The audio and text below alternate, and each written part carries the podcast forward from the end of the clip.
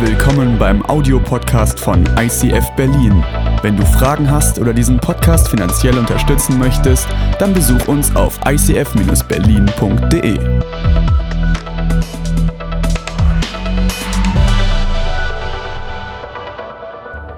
Naaman, der oberste Heerführer von Syrien, war ein ausgezeichneter Soldat und Stratege.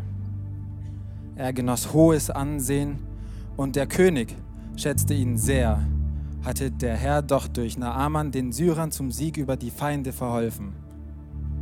Doch Naaman war aussätzig. In seinem Haus lebte ein israelitisches Mädchen. Syrische Soldaten hatten es auf einem ihrer Raubzüge in das Land Israel gefangen genommen und nach Syrien verschleppt. Sie war die Sklavin von Naamans Frau geworden. Eines Tages sagte das Mädchen zu seiner Herrin, Ach, wenn mein Herr doch einmal zu dem Propheten gehen würde, der in Samaria lebt, der könnte ihn von seiner Krankheit heilen. Naaman ging daraufhin zum König und berichtete ihm, was das Mädchen aus Israel gesagt hatte. Der syrische König bestärkte ihn, den Propheten aufzusuchen und gab ihm ein Empfehlungsschreiben an den König von Israel mit. Naaman machte sich auf den Weg. Er nahm sieben Zentner Silber, 70 Kilogramm Gold und zehn Festkleider als Geschenke mit. Das Schreiben an König Joram von Israel lautete, der Mann, der dir diesen Brief überreicht, ist mein Diener Naaman. Ich habe ihn zu dir gesandt, damit du ihn von einem Aussatz heilst. Als Joram den Brief gelesen hatte, zerriss er entrüstet seine Kleider und rief, bin ich etwa ein Gott, der Macht über Leben und Tod besitzt? Wie kommt der Syrer nur darauf, einen Aussätzigen zu mir zu schicken, damit ich ihn heile? Es liegt ja auf der Hand, was er will. Krieg will er mit uns. Und das hier ist nur ein Vorwand. Schon bald hörte auch der Prophet Elisa, dass der König voller Entrüstung seine Kleider zerrissen hatte. Er schickte einen Boten zum Palast und ließ Joram ausrichten, Warum bist du so aufgebracht? Schick diesen Mann zu mir.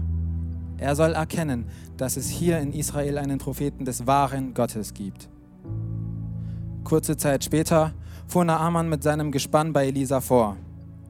Der Prophet schickte einen Diener vor das Haus, der dem syrischen Heerführer sagen sollte, Geh an den Jordan und tauch siebenmal im Wasser unter dann wird dein Aussatz verschwinden und du wirst gesund sein. Da wurde Naaman zornig, kehrte wieder um und schimpfte. Ich hatte erwartet, der Prophet würde zu mir herauskommen, sich vor mich hinstellen und zum Herrn, seinem Gott, beten. Ich hatte mir vorgestellt, wie er seine Hand über meine kranken Stellen hält und mich von meinem Aussatz befreit. Als ob unsere Flüsse Abana und Papa, die durch Damaskus fließen, nichts wären. Dabei sind sie viel sauberer als alle Bäche Israels. Kann ich nicht auch darin baden und gesund werden? Voller Wut machte er sich auf den Heimweg. Doch seine Diener versuchten ihn zu beschwichtigen. Herr, wenn der Prophet etwas Schwieriges von dir verlangt hätte, dann hättest du es sicher auf dich genommen. Und nun hat er dir nur befohlen, dich zu baden, damit du gesund wirst. Dann kannst du es doch erst recht tun. Naaman ließ sich umstimmen und fuhr an den Jordan hinunter. Wie der Bote Gottes es befohlen hatte, stieg er ins Wasser und tauchte siebenmal unter. Und tatsächlich, seine Haut wurde wieder glatt und rein. Er war gesund. Da kehrte er mit seinem ganzen Gefolge zum Propheten zurück und bekannte ihm, Jetzt weiß ich, dass es nirgends auf der Welt einen wahren Gott gibt, außer in Israel.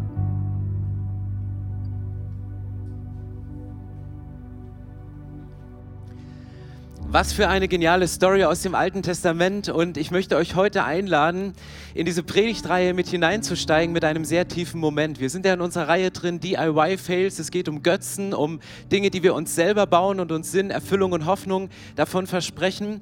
Und ich möchte heute dem Götzen Gesundheit einen heilenden Gott gegenüberstellen. Ich möchte über den Götzen Gesundheit sprechen und über den Götzen Erfolg, aber beginnen mit einer Bibelstelle, weil ich glaube, die Kraft, um Götzen in unserem Leben zu brechen, die liegt in Jesus selbst. Und in Jesaja 53, Vers 5 steht ein Satz in der Bibel, da steht, doch er, und damit ist Jesus gemeint, doch er wurde blutig geschlagen, weil wir Gott die Treue gebrochen hatten. Wegen unserer Sünden wurde er durchbohrt, er wurde für uns bestraft und wir, wir haben nun Frieden mit Gott durch seine Wunden sind wir geheilt. Was ein krasser Vers im Alten Testament, prophetisch über Jesus vorhergesagt, dass Jesus Leiden auf sich genommen hat, dass wir geheilt sind. Und jeden Sonntag sprechen wir über unsere vier Symbole, meistens zu Ende der Predigt und ich möchte heute damit beginnen, weil ich glaube, dass diese vier Symbole in diesem Vers enthalten sind. Warum macht Jesus das? Warum kommt Gott Jesus auf diese Erde? Warum leidet Jesus Schmerzen? Warum nimmt er Wunden auf sich? Warum lässt er sich zerbrechen? Weil er uns liebt über alles und weil Gott sagt, du bist mir so wert, ich würde lieber sterben, als eine Ewigkeit ohne dich zu verbringen. Und dann ist hier dieser Punkt, dass wir ähm, immer vor dieser Weggabelung stehen dass wir Gott die Treue gebrochen haben, steht hier in diesem Vers. Wir sind mit Gott unterwegs und doch geht es mal in die eine oder in die andere Richtung. Und dieser, dieser Treuebruch, das ist vielleicht keine körperliche Verletzung, aber wenn du einmal einen Treuebruch erlebt hast, weißt du, dass diese Verletzung viel tiefer seelisch und geistlich gehen kann, als vielleicht eine Schürfwunde, die du dir beim Hinfallen zugezogen hast. Und dann ist dieser zentrale Vers hier in Jesaja 53. Jesus ist ans Kreuz gegangen. Er wurde zerstochen, er wurde bestraft, er wurde wegen unserer Sünden durchbohrt. Und wir, damit wir diesen Anker haben von Frieden und Sicherheit. Damit wir diesen Anker haben, der uns nicht nur eine Ewigkeit sichert, um einmal bei Gott zu sein und dann für immer mit ihm zusammen zu sein, sondern um unser Leben aus einer neuen Perspektive, mit einer neuen Haltung, mit, einem neuen, mit einer neuen Kraft in unserem Leben zu leben. Und ich möchte gerne beten und vielleicht sagst du, ich möchte mich heute öffnen vor dieser Predigt für die Liebe von Gott. Ich möchte ihm bekennen, dass ich manchmal an seiner Berufung vorbeilebe. Ich möchte Jesus bitten, dass, dass seine Wunden mich heil machen. Und ich möchte Gott versprechen, mit ihm als Anker und vor allen Dingen mit ihm als Herrn durch mein Leben zu gehen.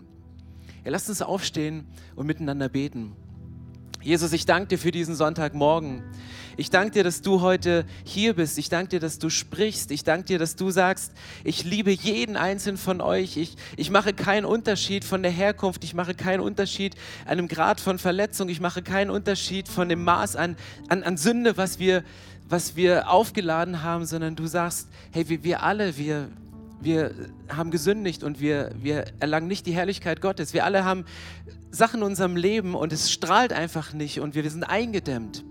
Und deswegen danke ich dir, Jesus, dass du auf diese Erde gekommen bist und dass du für uns gestorben bist, stellvertretend, und dass durch deine Wunden uns Heilung zugesprochen wird. Dass durch das, was an Striemen und an Verletzungen auf deine Schulter geladen worden ist und du sagst, ich kann alles tragen. Das Einzige, was ich nicht ertragen kann, ist, dass wir nicht in einer Beziehung leben. Und deswegen, Jesus, bitten wir dich, dass wir heute uns nochmal neu entscheiden für eine Beziehung zu dir, die dich als Anker in unserem Leben hat, als Mittelpunkt, als, als, als der, der Ort, wo, egal wie die Stürme des Lebens sind, der uns festhält. Und dieses Festhalten ist nicht nur eine Sache hier für diese Erde, sondern auch für die Ewigkeit. Und diese Ewigkeitsperspektive hat Auswirkungen auf Entscheidungen, die wir heute treffen. Ich danke dir, dass du da bist. Ich danke dir, dass du sprichst. Und ich danke dir, dass du jetzt diese Predigt nutzen wirst, um unser Leben auf ein neues Level zu stellen. Amen. Amen. Ey, wir sind eine Kirche und genauso wie das Fabienne gesagt hat, wir treffen uns hier, wir erleben Gemeinschaft, ihr erlebt zu Hause bei euren Watchpartys oder im Wohnzimmer Gemeinschaft. Das ist ein ganz, ganz wesentlicher Teil und ich glaube, wenn es um das Thema Götzen geht, braucht es uns als Gemeinschaft. Nicht um mit dem erhobenen Zeigefinger zu sagen, du hast einen Götzen in deinem Leben, du hast einen Götzen in deinem Leben, sondern um uns gegenseitig zu helfen, diese Götzen rauszukicken aus unserem Leben. Weil was sind Götzen?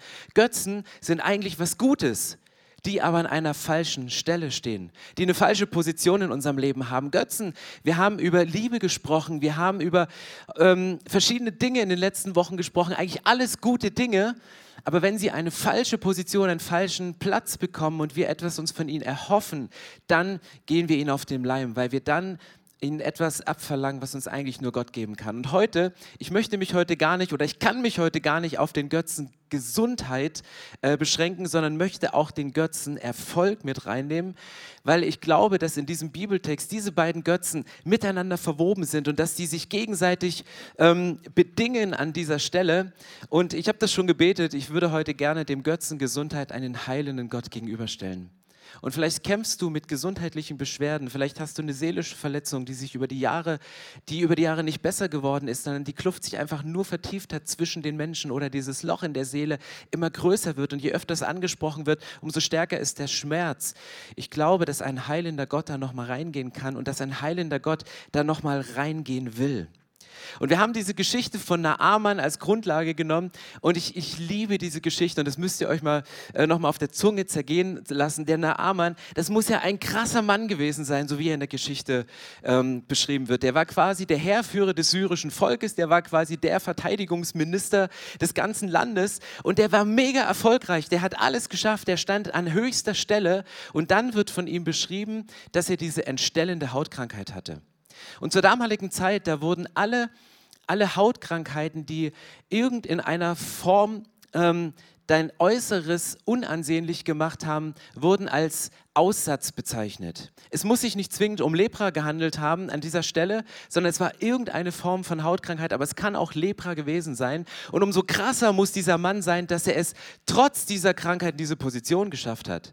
Weil normalerweise hast du Aussätzigen gegenüber keinen Platz in der Gesellschaft gegeben. In ähm, Nummer 12, Vers 12 steht, dass Aussätzige als Tote unter den Lebendigen galten. Du musstest, wenn du Aussatz hattest, musstest du die Haltung von Trauernden einnehmen, immer mit so einem Buckel gehen und musstest, sobald dir jemand entgegenkam, musstest du ihnen sagen, dass du Aussatz hattest. Das heißt, sie gingen immer Aussatz, Aussatz, Aussatz. Und es war auch strange, was die Leute sahen nicht nur strange aus. Das Gesetz verlangte auch, dass sie sich komisch verhielten, weil sie gebückt mit diesen murmelnden Worten immer durch die Gesellschaft gegangen sind. Und es ist logisch, dass dieses Wort Aussatz beschreibt eigentlich genau das, was damals passiert ist. Sie wurden von der Gesellschaft herausgesetzt, sie wurden ins Abseits gedrängt, sie lebten meistens außerhalb der Stadt. Und dieser Naaman als oberster Heerführer, der war der Top of the Pops, der war derjenige, der es trotz dieser Krankheit an diese krasse ähm, Position geschafft hat. Und deswegen glaube ich, dass Erfolg auch ein Götze sein kann, um Dinge zu kompensieren, die im anderen Leben schlecht sind um, um, um, ähm, um Defizite auszugleichen. Das hatten wir letzte Woche beim Thema Finanzen, als dieser kleine Zachäus versucht, Jesus zu begegnen und Jesus sein Leben komplett auf den Kopf stellt. Aber Erfolg kann ein Götze sein. Warum? Weil Erfolg gibt uns dieses Gefühl von Sicherheit. Erfolg gibt uns dieses Gefühl, wir hätten es geschafft, wir hätten es im Griff, wir, wir, wir können uns das leisten, wir sind, wir sind safe, weil wir erfolgreich sind und weil dadurch genügend Geld reinkommt und es verspricht uns eine Sicherheit. Und ab diesem Zeitpunkt, wo es uns eine Sicherheit verspricht, wird Erfolg zu einem Götzen weil wir darauf ausruhen, dass unser Erfolg uns hilft, sicher zu sein. Kurzes Side-Teaching äh, für Leute, die mit Erfolg zu kämpfen haben. Wir kämpfen oft aus eigener Kraft. Aber was wir aus eigener Kraft begonnen haben, das dürfen wir auch aus eigener Kraft beenden. Da ist Gott so großzügig. Und wann immer wir etwas begonnen haben, was wir außerhalb des Willens von Gott begonnen haben, etwas, was wir nicht in Übereinstimmung mit dem Willen von Gott begonnen haben, kämpfst du vielleicht in deinem Leben. Vielleicht bist du kraftlos, wenn du an Sachen kämpfst. Geh nochmal zu dem Ursprung zurück und sag, wie, wieso habe ich das denn angefangen? Und lasst uns lieber Dinge in Übereinstimmung mit dem Willen von Gottes, Anf äh, mit äh, Gottes Willen anfangen, weil wir dann auch seine Kraft als Verheißung haben, damit es mit uns zu Ende führt und wir es nicht alleine zu Ende führen müssen. Und das ist diese Krux am Thema Erfolg. Und unsere westliche Kultur, in der wir gerade leben, wir wir, wir sind dazu prädestiniert, dass wir Erfolg zu einem Götzen machen. Karriere, etwas, was wir hinbringen, weil zur damaligen Kultur gehörte deine Form, wie du zur Gemeinde zur Gemeinschaft gehört hast, hat sich davon abgeleitet, welche Stellung dir innerhalb einer Gemeinschaft zugesprochen worden ist. Du warst Teil einer Gemeinschaft und innerhalb einer Gemeinschaft hat man dir eine gewisse Position, eine gewisse Stellung gegeben. Und das war, das war damals gut. Wir leben heute in einer Gesellschaft, die nicht, sich nicht so sehr von der Zugehörigkeit zu einer Gemeinschaft auszeichnet, sondern eher von Individualismus. Von Individualismus, der sich darauf beruht, dass wir eine Menschenwürde haben, dass du dich selbst entfalten kannst, dass du deinen eigenen Weg finden kannst, dass du ein Individuum bist. Und es befreit im ersten Augenblick, weil du nicht abhängig bist von, dieser, von einer Gruppe und von der Meinung von Menschen, was andere über dich denken. das ist befreiend, aber auf der anderen Seite setzt es auch extrem unter Druck. Weil wenn du ein Individuum bist, musst du auch möglichst individualistisch sein. Und was tust du nicht alles, um individualistisch zu sein? Was tust du nicht alles, um Erfolg zu haben, um den anderen zu beweisen? Ich bin wer, ich kann etwas. Und da rutschen wir ganz schnell in eine Sache rein, wo wir Erfolg zum Götzen machen, weil wir tun und tun und tun und tun und nicht mehr sind von dem, was uns zugesprochen worden ist. Und heute spricht uns vielleicht die Gesellschaft keinen Wert zu, weil wir kämpfen müssen, jemand zu sein, um, um zu beweisen, dass wir jemand sind. Aber Gott spricht uns diesen Wert zu. Und das ist die Bibel, die sagt, die spricht immer wieder von Gnade. Sagt, es kommt nicht darauf an, was du tust. Jesus ist am Kreuz gestorben, unabhängig von dem, was du getan hast. Und er spricht dir das Sein zu, sagt, du bist ein Kind, du bist meine Tochter, du bist mein Sohn. Und allein aus dieser Position bist du schon krass und du musst nicht kämpfen, um dahin zu sein. Und genau in so einer Spannung befinden wir uns. Auf der einen Seite ein, ein Heerführer, der, der krass drauf ist, der super Erfolg hat, trotz einer Hautkrankheit. Und dann kommt in dieser Geschichte so eine Kontrastperson rein. Das ist dieses kleine Dienstmädchen. Und ich finde es, die, die ist ähm, eine Frau, die eigentlich nicht dazugehört. Das ist eine, hier wird es beschrieben, die wurde auf irgendeinem so Streifzug, wurde die, wurde die mitgebracht als Mitbringsel für die Frau des Naaman, die war sogenannte Zofe am Haus. Und, und dieses Mädchen hatte keinerlei Stellung, sie hatte keine Zugehörigkeit an diesem Königshof, sondern sie war einfach nur die Zofe. Und es gab vier verschiedene Dinge, die sie eigentlich hätten dazu bewegen können, nichts zu unternehmen, nichts zu sagen in diesem Moment. A, sie war jung. Wenn du damals jung warst in der Kultur, hast du nichts zu sagen gehabt. Sie waren Mädchen, auch das war in der damaligen Kultur, unabhängig wie alt du warst. Wenn du eine Frau warst, hattest du nichts zu sagen zur damaligen Kultur. Das waren Männer, das war eine patriarchalische Herrschaft. Dann war sie eine Ausländerin, die äh, als, als Migrantin in einem Land lebte und dazu war sie noch eine Sklavin. Und über dieses Dienstmädchen stehen gerade mal zwei Sätze in der Bibel. Die hat es noch nicht mal, ähm, die hat's noch nicht mal in, in, ins Buch der Chronik geschafft. Zwei Sätze von diesem ganzen Mädchen, aber alles entscheidende Sätze. Und dieses Dienstmädchen, das war so versessen, dass sie im Beisein von der Frau des Naaman gesagt hat, 2. Könige 5, Vers 3, wenn mein Herr doch einmal zu dem Propheten gehen würde, der in Samaria lebt, der könnte ihn sicher von seiner Krankheit heilen also wir lesen das so und denken, ja, klingt schön, aber sie hätte ja auch sagen können, gehen zur Frau, sagt er, ey, dein Mann, der könnte so dermaßen attraktiv aussehen, wenn er nicht diese hässlichen Hautfetzen wären, diese weißen, sich abschälenden äh, Hautfetzen, die ihn so unansehnlich machen, die ihn so entstellen und also so ähnlich könnte das wirken und du denkst so, hey Mädchen, alles klar, das kannst du doch nicht machen. Du kannst doch nicht hingehen und zu der Frau sagen, ähm, ich hätte eine Lösung für das Problem, als ob der nicht schon alles versucht hätte, um von dieser hässlichen Hautkrankheit loszuwerden. Ich meine, der hätte das Geld, um alle, alle Ärzte der damaligen Zeit zusammenzuholen. Der hätte das Geld, um die komplette Produktpalette von altorientalischen Pflegeölen irgendwie zu holen, um, um seinen Körper wieder hinzukriegen und dann kommt sie da rein zu jemandem, der nichts unversucht lässt, um geheilt zu werden und sagte, ich hätte da noch eine Möglichkeit. Die ist aber ganz weit weg. Mein Herr, irgendwo in Samaria, irgend so ein Prophet, irgend so ein Typ. Es gab eine Zeit in meinem Leben, da ging es mir wie eine Amann, da litt ich auch unter einer entstellenden Hautkrankheit. Ich war 15 Jahre alt und überall in meinem Gesicht fing sie an zu blühen. Diese kleinen, Hügelchen in Rot mit so goldgelben Kuppeln. Richtig schön, oder? Und stell dir vor, in dem Moment wäre so ein Mädchen gekommen und hätte gesagt, oh, du könntest, probier doch mal äh, Klerasil oder so. Äh, ich hätte die als Zofe, weißt du, ich hätte die wieder in den Koffer gepackt und wieder zurückgeschickt in ihr Heimatland, wo sie herkommt. Ich, ich hätte es nicht gebrauchen können in diesem Moment. Dann noch, wo du eh schon drunter leidest, wo du eh schon alles versuchst, was der größte Makel an dir ist, dann so einen bescheuerten Rat zu bekommen, der auch nicht wirklich hilft, der vielleicht helfen könnte. Aber sie spricht es aus. Sie, sie hat den Mut, Mut, es auszusprechen und auf Naaman zuzugehen. Und dann fängt dieser Naaman an und sagt, und das rechne ich ihm hoch an, er ist ja nicht zu stolz, um nicht auf sie zu hören. Im Gegenteil, er ist in dieser Story drin und sagt, ähm, ich mache das. Und man darf nicht vergessen, dass in der damaligen Kultur Aussatz auch als eine Strafe Gottes galt. Und das ist das das Tiefergehende hinter dieser Geschichte. Wenn damals Menschen verflucht worden sind, weil sie eine Übertretung hatten, weil sie gesündigt haben, da hat man über ihnen als Fluch von Gott Aussatz, eine sichtbare Hautkrankheit, dass auch jeder sieht, dass er Mist gebaut hat auf einem anderen Bereich seines Lebens, hat man es ausgesprochen als Fluch. Das heißt, du bist in dieser Spannung. Auf der einen Seite gilt es als Fluch von Gott und dann macht er sich auf, genau zu diesem Gott zu gehen, von dem dieser Fluch, der von Menschen ausgesprochen worden ist, eigentlich kommt. Und das finde ich eine, eine herausfordernde Situation. Eine herausfordernde Situation, dich einem Gott zu nähern, von dem du denkst, der hat dich ausgestoßen.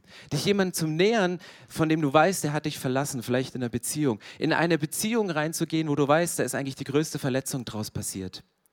Und meine Frage an dich ist, hast du die Größe, nach Gott zu suchen in einer Kultur, die alles andere als nach Gott fragt? Weil das hat das Dienstmädchen hier gemacht. Hast du die Größe in einer Kultur, die nicht nach Gott fragt, die ohne Gott lebt und auch ohne Gott zurechtkommt, anscheinend ganz gut? Hast du den Mut, in diese Kultur hineinzusprechen und es anders zu tun, als es geht? Und dann geht es hier weiter in unserer Geschichte. Ähm, Vers 6.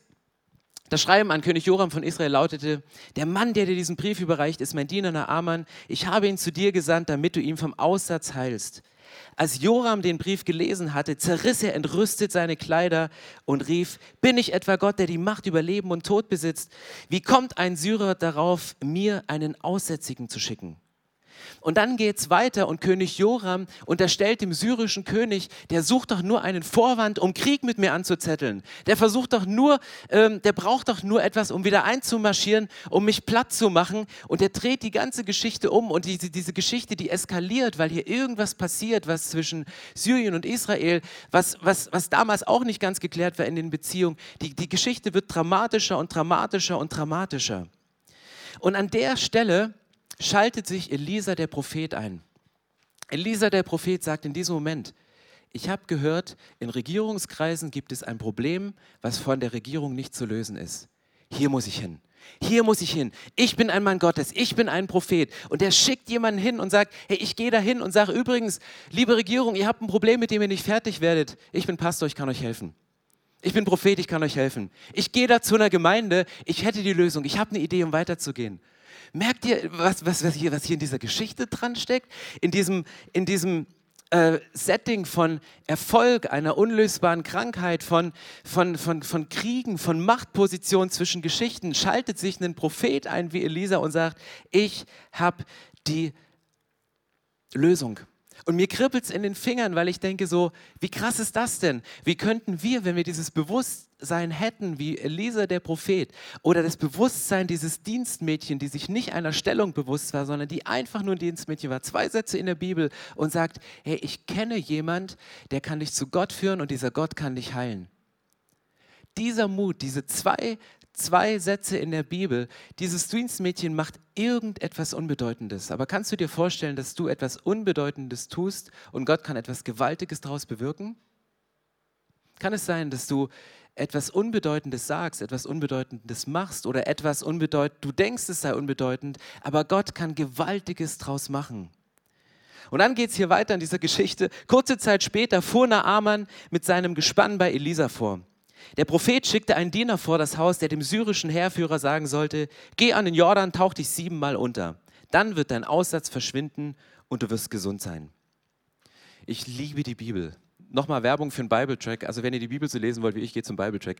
Also ich habe eine blühende Fantasie, wenn ich das sehe. Stell dir das mal vor. Na, Amann, ähm, der fährt hier vor mit seiner Regierungskutsche.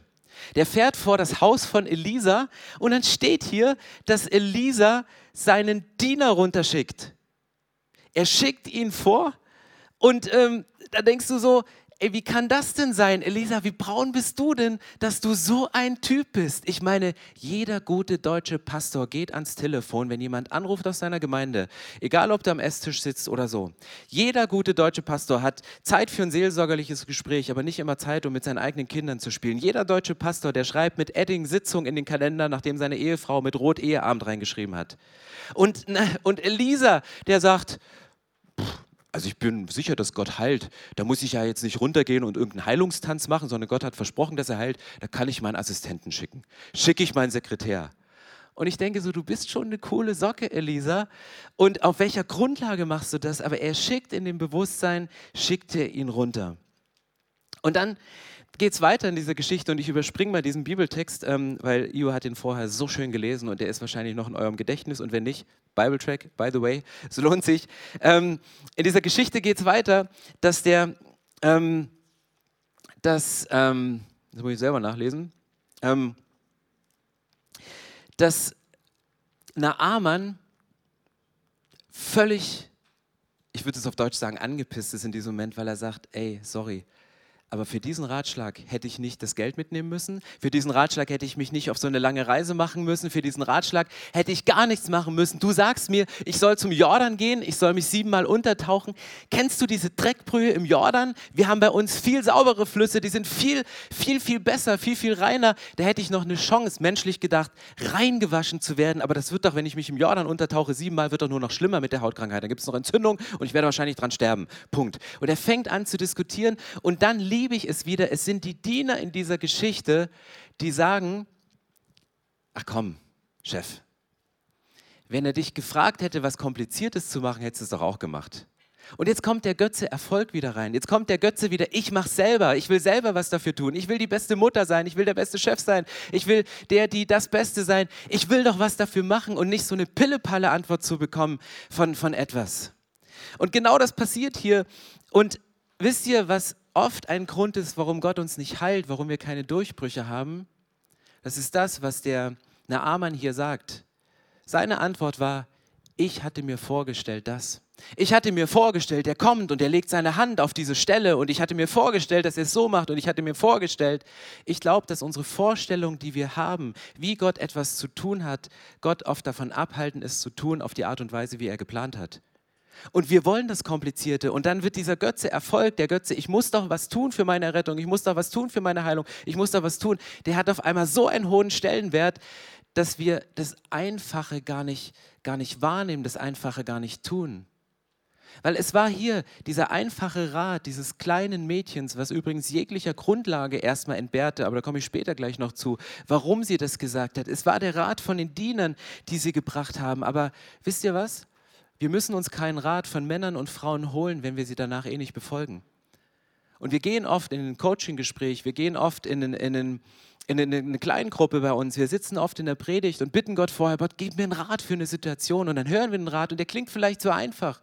Der klingt vielleicht nach, schlag morgens deine Bibel auf und lies da drin. Könnte dir gut tun. Oder bevor du zu einem Arzt gehst, geh auf die Knie und bete bevor du etwas tust. Es sind manchmal die, ein, die einfachen Ratschläge, wo wir denken, ja komm, hey, sorry, höre ich immer wieder, hat ja nichts gebracht. Und das ist die Herausforderung für uns. Ja, vielleicht hat es nichts gebracht an vielen Stellen. Und trotzdem ist es hier in der Geschichte der einfache Rat, nicht die komplexe Sache, nicht die Leistung, von der Gott uns befreien möchte, von diesem Tun, weil er sagt, komm rein in das Sein, wer du bist vor mir, und dann werde ich dich heilen. Mit all den Aspekten in dieser Geschichte. Und dann macht er dieses Einfache. Er taucht sich im Jordan unter und endet diese Story mit der Geschichte. Jetzt habe ich erkannt, dass es nur einen einzigen Gott gibt und das ist der wahre Gott, das ist in Israel. Er taucht sich siebenmal unter und seine Haut wird glatt und rein. Und er checkt, wer wirklich Gott ist. Und ich weiß nicht, mit welcher Person du dich heute Morgen identifiziert hast.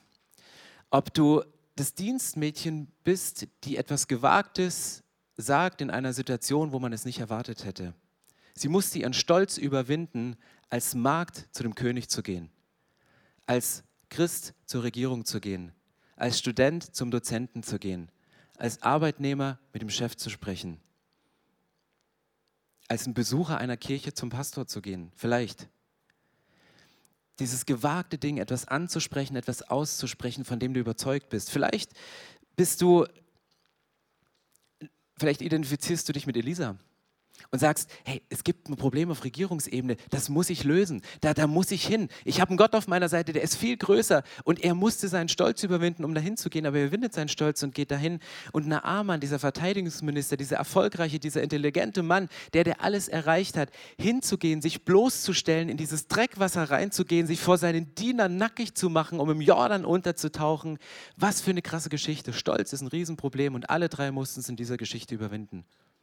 Und die Vorstellung, wie Gott was zu machen hat, gepaart mit unserem Stolz, die bringen uns manchmal dahin, dass Heilung nicht voranschreiten kann in unserem Leben.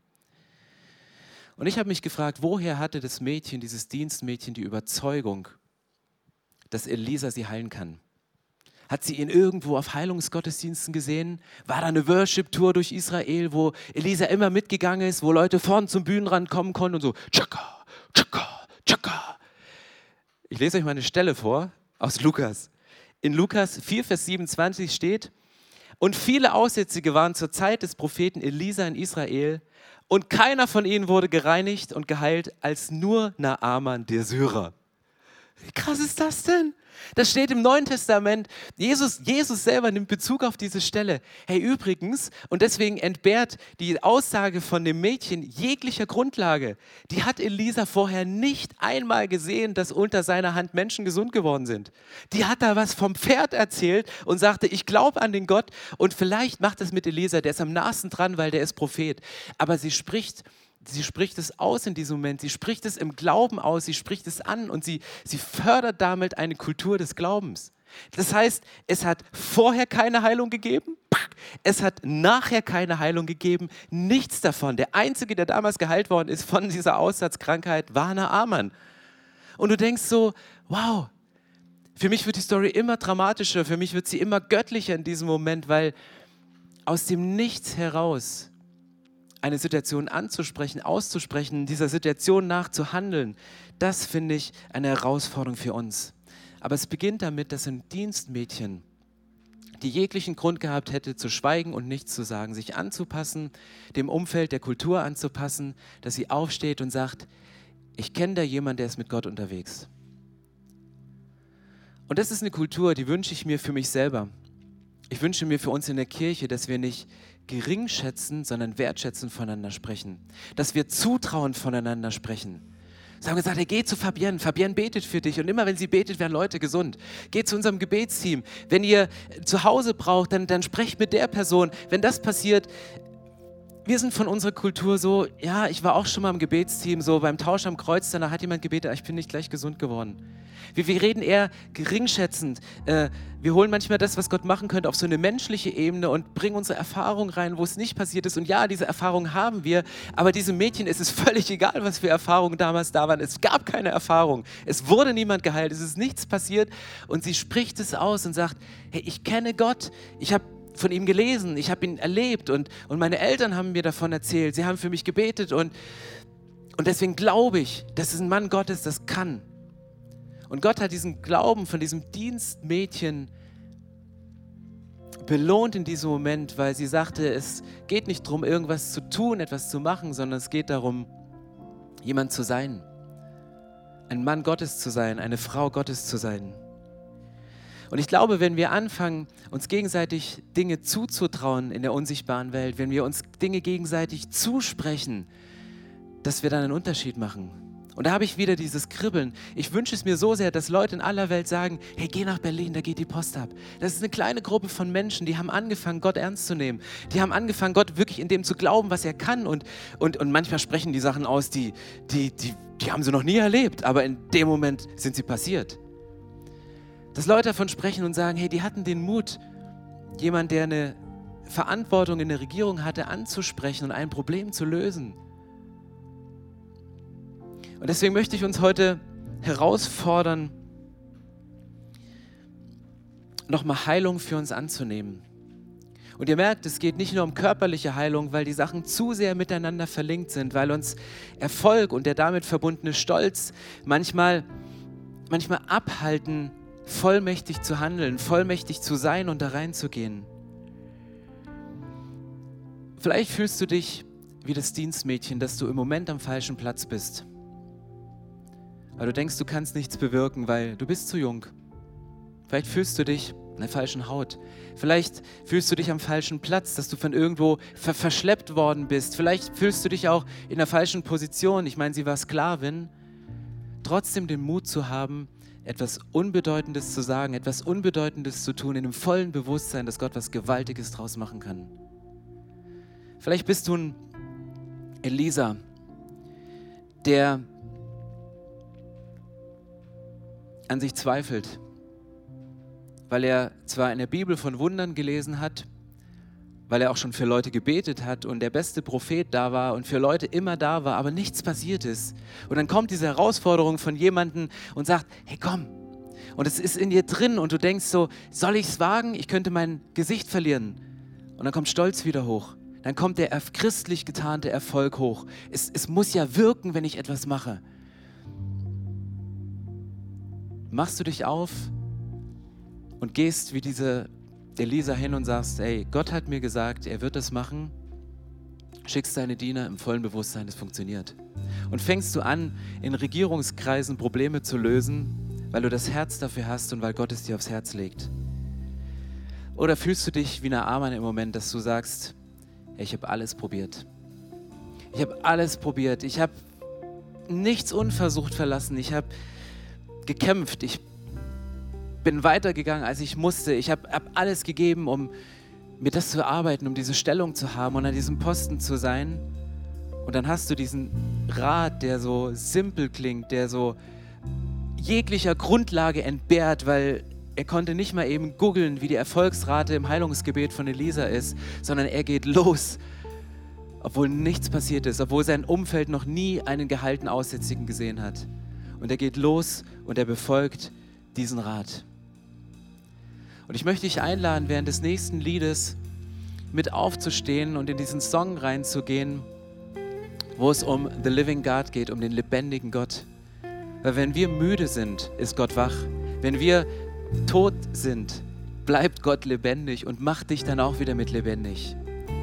Und es gibt eine Zeile in diesem Song, da geht es darum, dass hier an diesem Ort ist Speaking and Healing. Spricht Gott und heilt Gott. Gott hat gesprochen. Er macht es jedes Mal, wenn du die Bibel aufschlägst, jedes Mal, wenn du ins Gebet gehst und dir Zeit nimmst, um nicht nur Gott voll zu labern, sondern auch mal auf ihn zu hören. Gott spricht, aber jetzt ist der Platz dafür. Und ich glaube, dass Heilung passieren kann. Heilung von falschem Erfolgsdruck.